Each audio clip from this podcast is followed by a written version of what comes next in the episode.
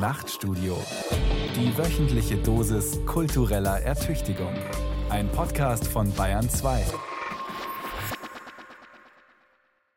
Also ich sag dir eins, ich habe schon überlegt, welchen ich dir da zeigen soll als Illustration für unser Thema. Und ich habe mich jetzt für dieses Exemplar hier entschieden. Mhm. Schick, oder? Sieht ein bisschen aus wie ein Föhn. Wie ein Föhn aus Stahl mit so Löchern drin. Sehr apparathaft, Ja, muss man sagen. Haushaltsgerät. Ne? Haushaltsgerät, aber äh, gebettet in ein äh, Köfferchen, in ein Futteral mit aus rosa Samt. Das hat dann was. Seltsame Aufsätze, so Plastikscheiben mit so Nöppchen. Mhm. Das ist ein ähm, sehr früher Vibrator, einer der ersten industriell produzierten Vibratoren, Anfang des 20. Jahrhunderts. Der Werbespruch dazu ist auch sehr lustig. Vibration ist Leben. Und hergestellt wurde das, sehe ich hier gerade, oder vertrieben äh, unter dem christlichen Namen White Cross. Das habe ich gar nicht gesehen. White Cross. White Cross. Interessant. Warum unterhalten wir uns in unserem Philosophie-Talk Hurra, wir denken noch über Vibratoren? Ja, darüber habe ich mich auch so ein bisschen gewundert, muss ich sagen. Ich bin gekommen und dachte, wir fangen hier mal eine gepflegte Metadebatte an und dann hast du dein Handy gezückt und mir dieses schöne Gerät gezeigt. Ja, weil wir eben eine Folge über Hysterie machen wollten. Und wir, das sind Beate Meyer-Frankenfeld. und Joanna Ortmann. Okay, Beate, Hysterie. aber auch so ein etwas breiteres Feld, wo sie vielleicht reingehört. Da ist ja von vielen Dingen die Rede. Zorn, Wut, Empörung, das kommt immer vor, wenn man sich unsere Debatten anguckt. Nervosität, Aufwallung. Dieses Feld wollen wir mal ein bisschen beackern heute. Dabei werden wir garantiert einige Begriffe zusammenmixen, die für manche nicht zusammengehören. Aber wir denken, es wird was Spannendes dabei rauskommen. Und du meinst, dass in dem ganzen Ding der Vibrator auch eine entscheidende Rolle spielt, oder? Ja.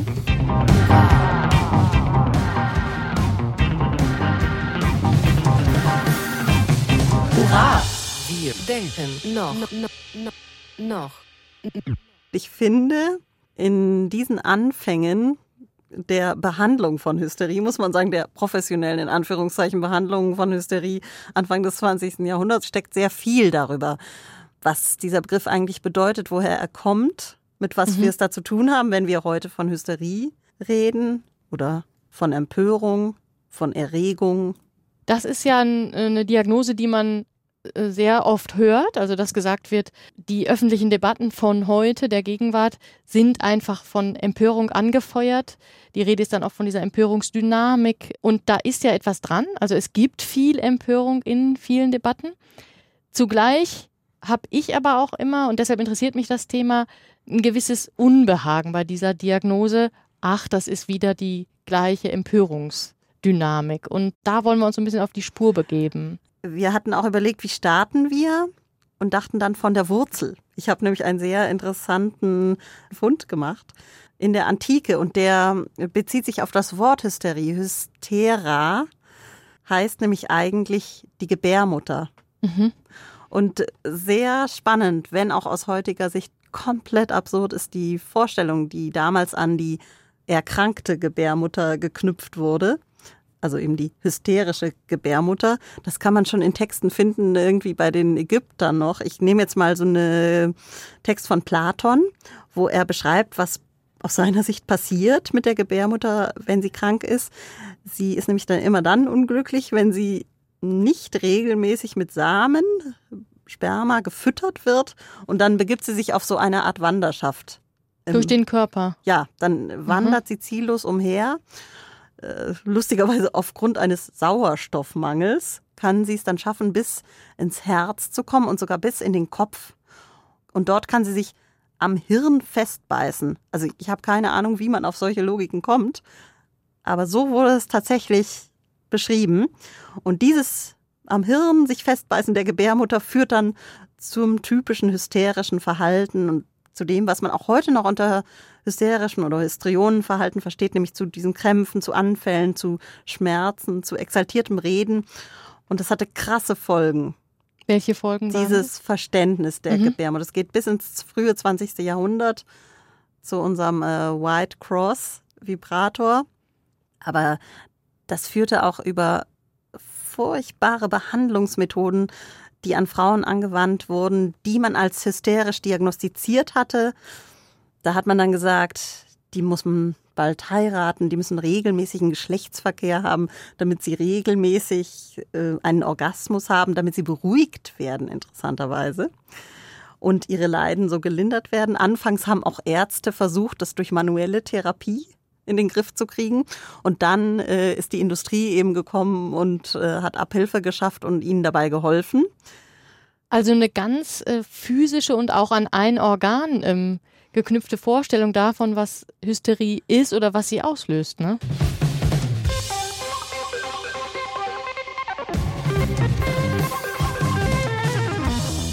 Und das ist eigentlich total interessant, wenn man das wiederum auf die Gegenwart betrachtet sieht, weil heute würden wir ja sagen, äh, eine hysterische Reaktion, sei es von einer Person oder in den Medien oder in sozialen Medien, hysterische Übertreibungen sind etwas Psychisches. Es kommt aber aus einer körperlichen Vorstellung. Und auf einer, die ja so nur Frauen zuzuschreiben ist. Ne? Also es ist natürlich interessant, diese enge Verknüpfung auch von Hysterie und Erotik oder eben in dem Fall Kontrolle der Erotik. Genau. Sublimation vielleicht, Heilung von pathologischen Zuständen des Erotischen. Da finde ich ganz interessant, einen Begriff reinzubringen, der so ein bisschen so ein Pendant dazu sein könnte. Und zwar ist das der Begriff des Thymos. Der hat wie der der Hysterie eine sehr lange Geschichte, also wird auch schon in der Antike genannt könnte man übersetzen mit Zorn, Eifer, aber auch sowas wie Beherztheit, Mut, ein entschlossener Affekt, Behauptung, Selbstbehauptung, auch Stolz wäre eine mögliche Übersetzung.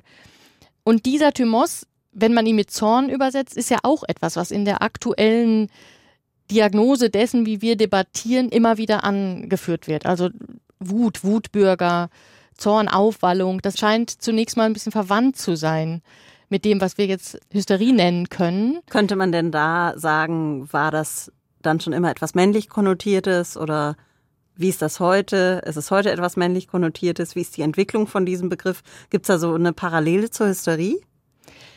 Das wäre auch eher wieder so ein Pendant-Verhältnis, glaube ich. Also bei Platon im Dialog der Staat, in der Politeia, gibt es eine längere Passage dazu. Also der Thymos ist sozusagen einer von drei Seelenteilen. Es gibt noch das Begehren. Und das ist schon interessant, dass der Thymos etwas anderes ist als so etwas wie ein schlichtes, sich einfach bahnbrechendes Begehren bei Platon. Und es gibt eben die Vernunft. Das sind die drei Seelenteile. Und der Thymos ist dem Wächterstand zugeordnet. Diese Seelenteile sind in bestimmten Ständen in dieser Gesellschaft, in dem idealen Staat, unterschiedlich ausgeprägt. Und der Thymos gehört zu den Wächtern. Ganz interessant finde ich auch, dass dieser Begriff so eine neue Renaissance erlebt hat. Vor gut zehn Jahren gab es ein Buch von Peter Sloterdijk, das heißt Zorn und Zeit. Und da macht er das auch ganz stark. Und er wendet sich, was für uns jetzt ganz interessant sein kann, vor dem Hintergrund, was du über die Hysterie erzählt hast, explizit dagegen, dass die Psychoanalyse so vieles immer auf dem Feld des Erotischen oder des Sexuellen zu diagnostizieren und zu klären versucht. Und wie will er das dann anstellen? Auf welches Feld sozusagen will er reiten? Er sagt eben, dieser Thymos ist so eine vergessene Triebkraft der Geschichte. Es geht gar nicht immer um Pathologien und Sublimationen von erotischen oder sexuellen Phänomenen, sondern es geht darum, dieses Phänomen in den Blick zu nehmen. Und er schreibt dann, das ist wieder so eine schöne Sloterdijksche Formulierung, wir müssen eine Korrektur des erotologisch halbierten Menschenbilds vornehmen, was eben das 19. und 20. Jahrhundert etabliert hat. Erotologisch halbierten Menschenbilds. Könntest du eigentlich erklären, was er damit meint? Damit meint er eben so etwas eigentlich, wie du das gerade für die Hysterie beschrieben hast, dass wir sagen, wir haben da ein komplexes psychisches Geschehen und suchen die Ursache in einem erotischen oder sexuellen Problem. Bei der Hysterie ist das allerdings laut Freud, also wenn man jetzt mal so eine Freud-Erklärung noch dazu nimmt, ziemlich schwer, weil das, was ein Hysteriker, eine Hysterikerin, ich sag's in Anführungszeichen, sagt, dient immer dazu, etwas anderes zu überdecken. Also das heißt, dass man der eigentlichen Aussage dabei erstmal auf die Spur kommen muss.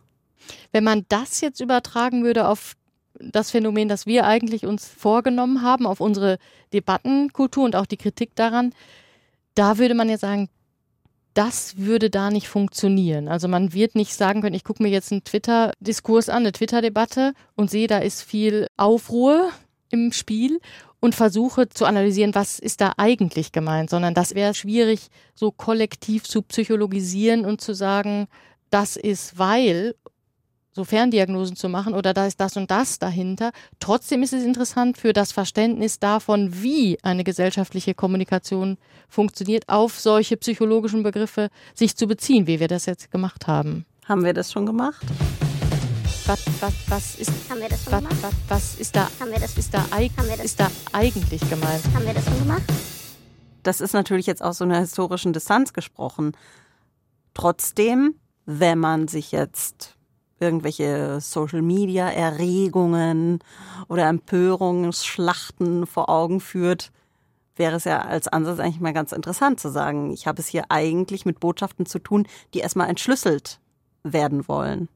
Das ist so. Ich würde denken, da kommt es darauf an, wie die Entschlüsselung laufen sollte. Also wenn ich mich auf den Weg machen würde, die eigentliche ähm, psychische Struktur hinter etwas zu erkunden, das würde mir schwerfallen, mir vorzustellen, wie das sein soll in so einem medialen Umfeld. Wenn ich aber sage, ich komme da so einer Seelenlage einer Gesellschaft vielleicht auf die Spur und vor allen Dingen der Funktionsweise eines Mediums oder verschiedener Medien, mit denen wir es zu tun haben, das könnte aufschlussreich sein. Und da ist auch etwas an dieser Kategorie des Thymos interessant, finde ich. Das bedeutet ja auch so etwas in diesem Aspekt Stolz wie Selbstbehauptung. Also hier bin ich, ich sage was, ich bin laut, ich bin da. Und wenn man sich jetzt so eine Kommunikation auf Twitter oder Facebook zum Beispiel anguckt, dann geht es ja sehr oft genau um das, sich zu behaupten, in einer Blase zu sagen, hier bin ich, ich gebe auch noch was dazu, ich sage auch noch was, ich habe auch noch ein Bild, ich habe auch noch eine Meinung, ich etabliere einen Hashtag. Und das ist gar nicht immer so sehr darauf aus, tatsächlich so einen Dialog zu führen und dann auch vielleicht Elemente dieser Selbstbehauptung wieder zurückzunehmen, wie das ja jeder Dialog tun muss, wenn es vorangehen soll, sondern wirklich einfach wuchtig diese Selbstbehauptung zu betreiben. Und das ist ein Punkt, wo dieser Zorn, diese Wut, dieser Thymos sich tatsächlich da sichtbar macht, in diesem Mediengeschehen. Und das ist in der Logik dieser Medien selbst drin, weil die schon vorgeben zu sagen, rühr dich, melde dich, sei da. Und alles weitere ist nicht unbedingt in dem Medium schon drin. Also sprich, wer laut ist, hat Gewicht. Zum Beispiel, ja. Da allerdings würde sich eventuell so ein psychologischer Blick doch noch mal lohnen, weil ich habe so eine Studie gefunden, ist gerade rausgekommen, zwar aus Yale, zwei Psychologen, Sammy Youssef und Rosie Aboudi, haben versucht zu zeigen, dass der lauteste sich durchsetzt. Wie funktioniert das? Man kann es ganz gut an sich selber beobachten, wenn man zum Beispiel in irgendeiner Arbeitsbesprechung sitzt und sich denkt, was redet der Typ da eigentlich die ganze Zeit, ja? Und dann sagt keiner was. Der Typ oder die Typin Ja, äh, setzt sich weiter mit seiner Meinung durch. Und man selber kann an sich beobachten, und sagt, bin ich jetzt eigentlich die Einzige, die das nicht so sieht? Und je mehr das, was einer oder wenige dann hysterisch oder thymotisch rufen, ja, äh, desto unsicherer werde ich in meiner eigenen Haltung dazu. Und ich neige, oder der Mensch neigt laut Yusuf und Abudi dann dazu, sich einem Konsens anzuschließen, einem scheinbaren Konsens. Allerdings nur, der dadurch entstanden ist, dass die Lautesten die Linie gesetzt haben und die Stillen nicht widersprochen haben. Das finde ich einen interessanten Effekt. Ich will da jetzt nicht so rum äh, psychologisieren beziehungsweise Twitter auf die Couch legen oder sowas. Aber diese Dynamik sich bewusst zu machen, bringt uns die weiter. Ich glaube schon, wir hätten damit noch nicht Twitter auf der Couch, sondern wir hätten uns auch angeguckt, wie es funktioniert einfach. Denn das macht man sich ja nicht immer klar. Bei Twitter gibt es ja zum Beispiel diese Twitter-Trends, Deutschland-Trend zum Beispiel, für Hashtags. Ich etabliere also einen Hashtag, hoffe, dass der viel rumgeht und dann sehe ich den eventuell, wenn es richtig gut läuft, in den Trends auftauchen. Und man muss sagen, dafür brauche ich nicht rasend viele Erwähnungen oder Nutzungen dieses Hashtags. Das heißt, es sind oft dann doch wieder relativ kleine Kreise und es gibt eine riesige schweigende Mehrheit innerhalb und außerhalb von Twitter. Und es gibt ja auch außerhalb von Twitter noch eine sehr große ähm, Medienwelt und auch eine Welt, die gerade nicht medial unterwegs ist. Und man hat da so Verzerrungen. Etwas ist sehr laut und es gibt aber genau diese große Stille drumherum, in der viele, wenn sie sich zu Wort melden würden, die Sache vielleicht ganz anders einordnen würden. Und deshalb ist das keine Psychologisierung dieses Mediums, sondern einfach ein Blick auch auf die Art, wie es funktioniert. Diese beiden äh, Psychologen aus Yale, die sind sogar noch mal einen Schritt weiter gegangen und haben mit Experimenten sogar dann nachgewiesen, dass auch ein falscher Konsens dann noch überzeugend ist, wenn die Menschen, die jetzt zugestimmt haben, nicht zugestimmt waren oder still waren, darum wissen, dass dieser Konsens falsch ist. Aber die Neigung, Konsens zu schaffen, scheint so stark zu sein, dass diese Grenze nicht so ohne weiteres von jedem auch überwunden werden kann. Und das macht es natürlich möglich, solchen zornigen Scheinriesen die Öffentlichkeit letztlich zu dominieren. Das ist eigentlich ein sehr guter Ausdruck, finde ich. Zornige Scheinriesen. Ja, das ist von denen weil das eigentlich das recht gut beschreibt. Wir haben diese Lautstärke, wir haben ja auch, das muss man immer mit berücksichtigen, das Tempo dieser Kommunikation. Das ist ja etwas, was sie im, buchstäblichen Sinne so anheizt und was dann wieder Effekte auf die hat, die teilnehmen und auch Effekte auf den äh, Diskurs selber. Das ist ja etwas, was in der Methode dieser Medien sitzt und in diesem wahnsinnigen Zeitdruck, wenn ich jetzt nicht sofort mit dabei bin, habe ich es verpasst. Wenn ich den Hashtag erst am Abend sehe, ist er schon nicht mehr im Trend, dann bin ich nicht mit dabei. Das sind ja so Schleifen, die sich immer selber beschleunigen. Und das Tempo wird dann in diesem ähm, zornigen Scheinriesen was räumliches. Also das wirkt dann einfach unglaublich präsent und wichtig und groß. Und es ist aber unter Umständen nur etwas, weil viele an einer beschleunigten Situation äh, teil nehmen wollten. Es ist nur deshalb so groß geworden. Was das betrifft, äh, sagen Sami Yusuf und Rosie Abudi interessanterweise, dass dann diese ähm, großen Debatten, hysterischen Debatten, äh, wenn sie es denn sind, also sprich den Klimawandel leugnen, äh, gegen das Impfen sein, die Art und Weise, wie sich extreme Rechte oder extreme Linke Gehör verschaffen, dass auch das eigentlich kritisches, skeptisches Denken erfordern würde sich aber dennoch der Mensch in seiner psychologischen Gesamtkonstitution dann in diese scheinbare Meinungsmacht, die keine ist, weil man eigentlich die Muster, mit denen da gearbeitet wird, leicht enthüllen könnte, weil man sehen kann, die zitieren eigentlich nur einen Forscher, so Klimaleugner zum Beispiel, oder wiederholen ständig Aussagen und machen die dadurch so omnipräsent. Und das könnte man leicht hinterfragen, es wird aber nicht gemacht weil immer noch dieser Konsens oder der Scheinkonsens darüber steht. Es wird aber wahrscheinlich auch deshalb nicht gemacht, weil man eben sich auf ein ganz anderes methodisches Feld begeben würde. Und die Macht, die diese Scheinriesen haben, diese Lauten, diese Zornigen, die ist dagegen in gewisser Weise immun. Die funktioniert einfach ganz anders. Die funktioniert nicht über eine zweite Meinung von einem zweiten Forscher, sondern eben über diese Lautstärke, über das Tempo, und auch über die thymotische äh, Aufladung selbst. Was, was, was, was, was, was, haben wir das schon gemacht? Was, was, was funktioniert nicht?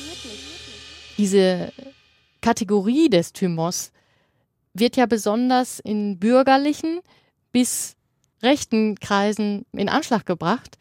Wenn man sich anguckt, wie dieses Klimathema zum Beispiel ähm, auf Twitter immer wieder aufschlägt, das ist schon interessant. Also da wird im Grunde der anderen Seite, also den Klimaaktivisten, immer Irrationalität unterstellt und auch sowas wie Hysterie. Also der Hashtag äh, Klimahysterie, der ist schon rumgegangen und war auch ziemlich erfolgreich, war oben in den Trends zu finden.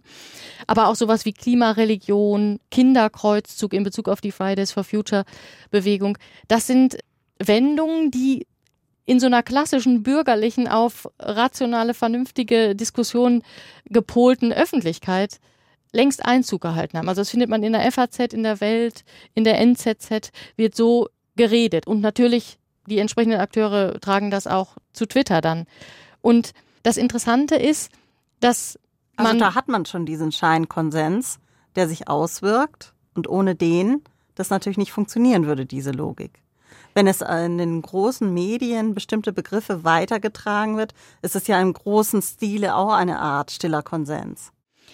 Ja, das ist natürlich schon so ein Bröckchen, was man immer hinwerfen will und man wartet eigentlich schon auf die Gegenreaktion, die kommt auch. Also es gibt dann genauso viele, die dagegen schreiben. Was ich interessant finde an diesem Punkt ist, dass die, die da sprechen und die der anderen Seite Hysterie unterstellen, Klammer auf, der weiblichen Seite, die in einer unglaublich provozierenden Weise Greta Thunberg personifiziert, die betrachten sich selber als Dymotiker.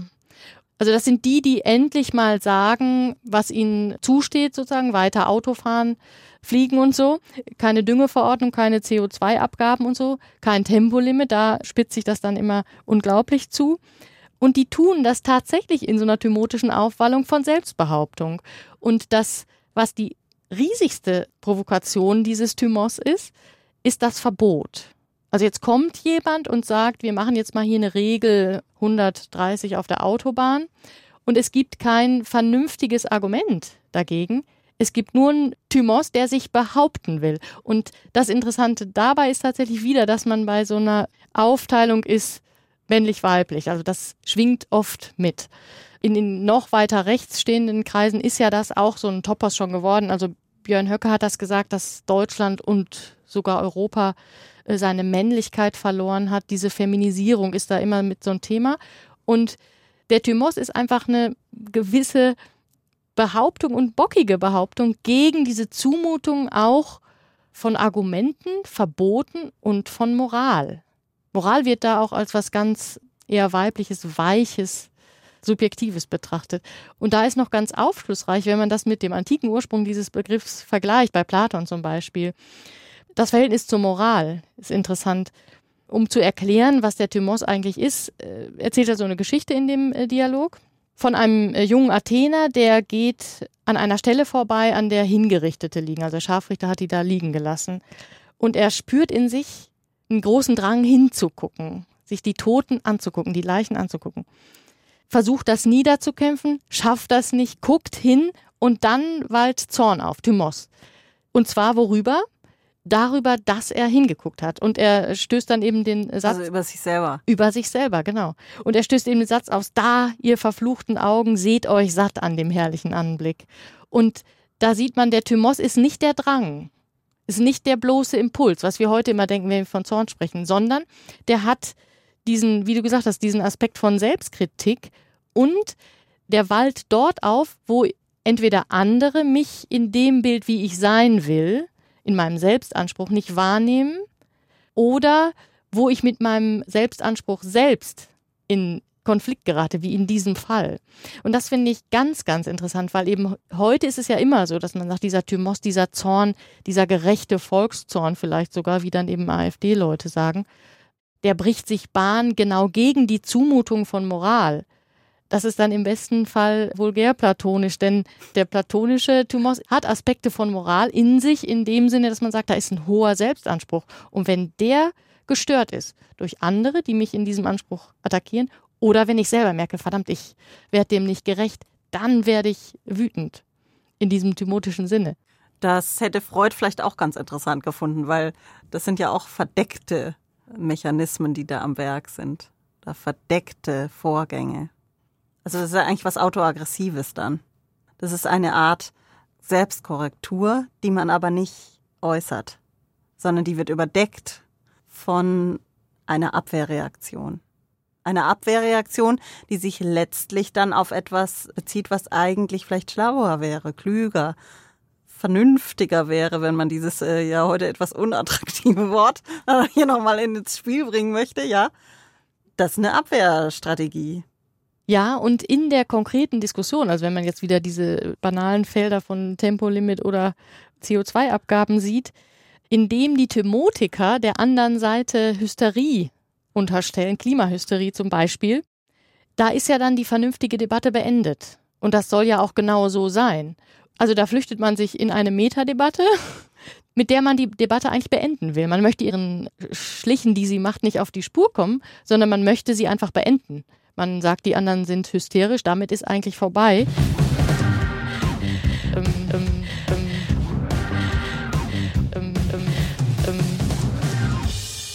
Was ich auch noch interessant finde in dem Zusammenhang, ist dieses, was ja auch eine Beendung jeder Debatte ist, dieses postfaktische Reden.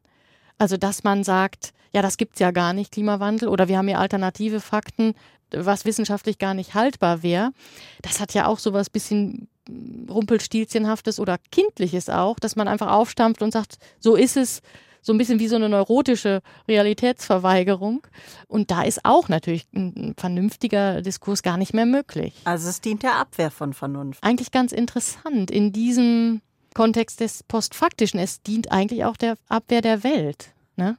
Also auch Sinne, ja. das wäre wieder so ein Aspekt von Thymos von Selbstbehauptung, die sich einfach wappnen will, die sich rüsten will gegen die Zumutung nicht nur von Moral, sondern auch von Welt und Tatsachen und auch von anderen Argumenten.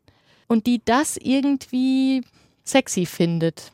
Ja, weil wer will schon von sich sagen, ich bin so vernünftig? Eigentlich ein seltsames Phänomen, oder? Dass man das nicht sagen will. Ja. ja dass man dagegen so einen Antireflex hat. Auch wenn man nicht Ulf Poschardt heißt und mit seinem Porsche fährt. Ich bin so vernünftig. Vielleicht müsste man dahin kommen, das Sexappeal der Vernunft selbst wieder stärker zu machen. Worin könnte das denn bestehen? Also wahrscheinlich kann man nicht einfach auch wieder appellieren, zu sagen, guckt euch doch an, wie toll das ist, vernünftig zu sein. Ganz schön ist ja eigentlich, sich vorzustellen, eben dieses Weltverhältnis der Vernunft. Wir haben jetzt eben schon gesagt, die Thymotiker wappnen sich eher gegen die Welt und behaupten sich selbst, die Vernunft ist eigentlich, und das hat ja schon fast was Erotisches, ist ja eigentlich hochempfänglich für die Welt, für die Tatsachen. Sie will ja wissen, was ist und wird sich den Leuten, die ihnen das aufweisen können, mit ihren Methoden nicht verschließen. Sie ist ja sehr anschlussfähig. Sie ist eigentlich immer drauf aus, auf ein gutes Argument von der anderen Seite. Und das kann man, wenn man so will, auch als was Erotisches betrachten. Sie ist offen. Genau. Offen ist ja eigentlich auch sehr erotisch konnotiert. Ich bin offen für alles. Könnte die Vernunft sagen, oder? Ich bin offen für alles. Nur nicht für das Unvernünftige.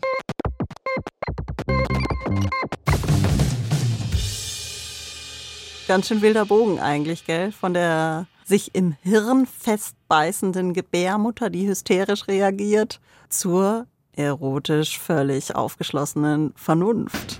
Wie könnte man das sich jetzt irgendwie nutzbar machen für seinen eigenen Bezug zu Twitter-Gewittern und ähnliches? Also einmal hat es wenig Sinn, die anderen immer als hysterisch zu pathologisieren. Damit ist man eher das Rumpelstilzchen, was die äh, Debatte verweigern will. Das gilt übrigens auch für alle Seiten. Also das führt nicht zu viel und vor allen Dingen, es sieht nicht besonders erwachsen aus. Also die Vernunft, die wir jetzt hatten, ist ja interessanterweise nicht nur weiblich offensichtlich, sondern sie ist ja was Erwachsenes. Also was auch um die Brüche und um die Notwendigkeit, ihnen gegenüber offen zu sein, weiß. Und mit der thymotischen Zutat, wenn sie so gedacht ist wie bei Platon, mit diesem Element von Selbstkritik. Das ist ja auch was, was Vernunft eigentlich immer haben sollte. Nicht immer zu gucken, was machen die anderen da, die Hysteriker alle, sondern den Thymos-Aspekt auf sich selbst zu beziehen und zu sagen, wie will ich eigentlich sein? Was für ein Bild habe ich von mir? Und werde ich dem eigentlich gerecht? Damit muss man sich nicht dauermoralisieren, aber ab und zu das zu haben und das als was Erwachsenes Gutes zu sehen, das kann sehr konkret werden.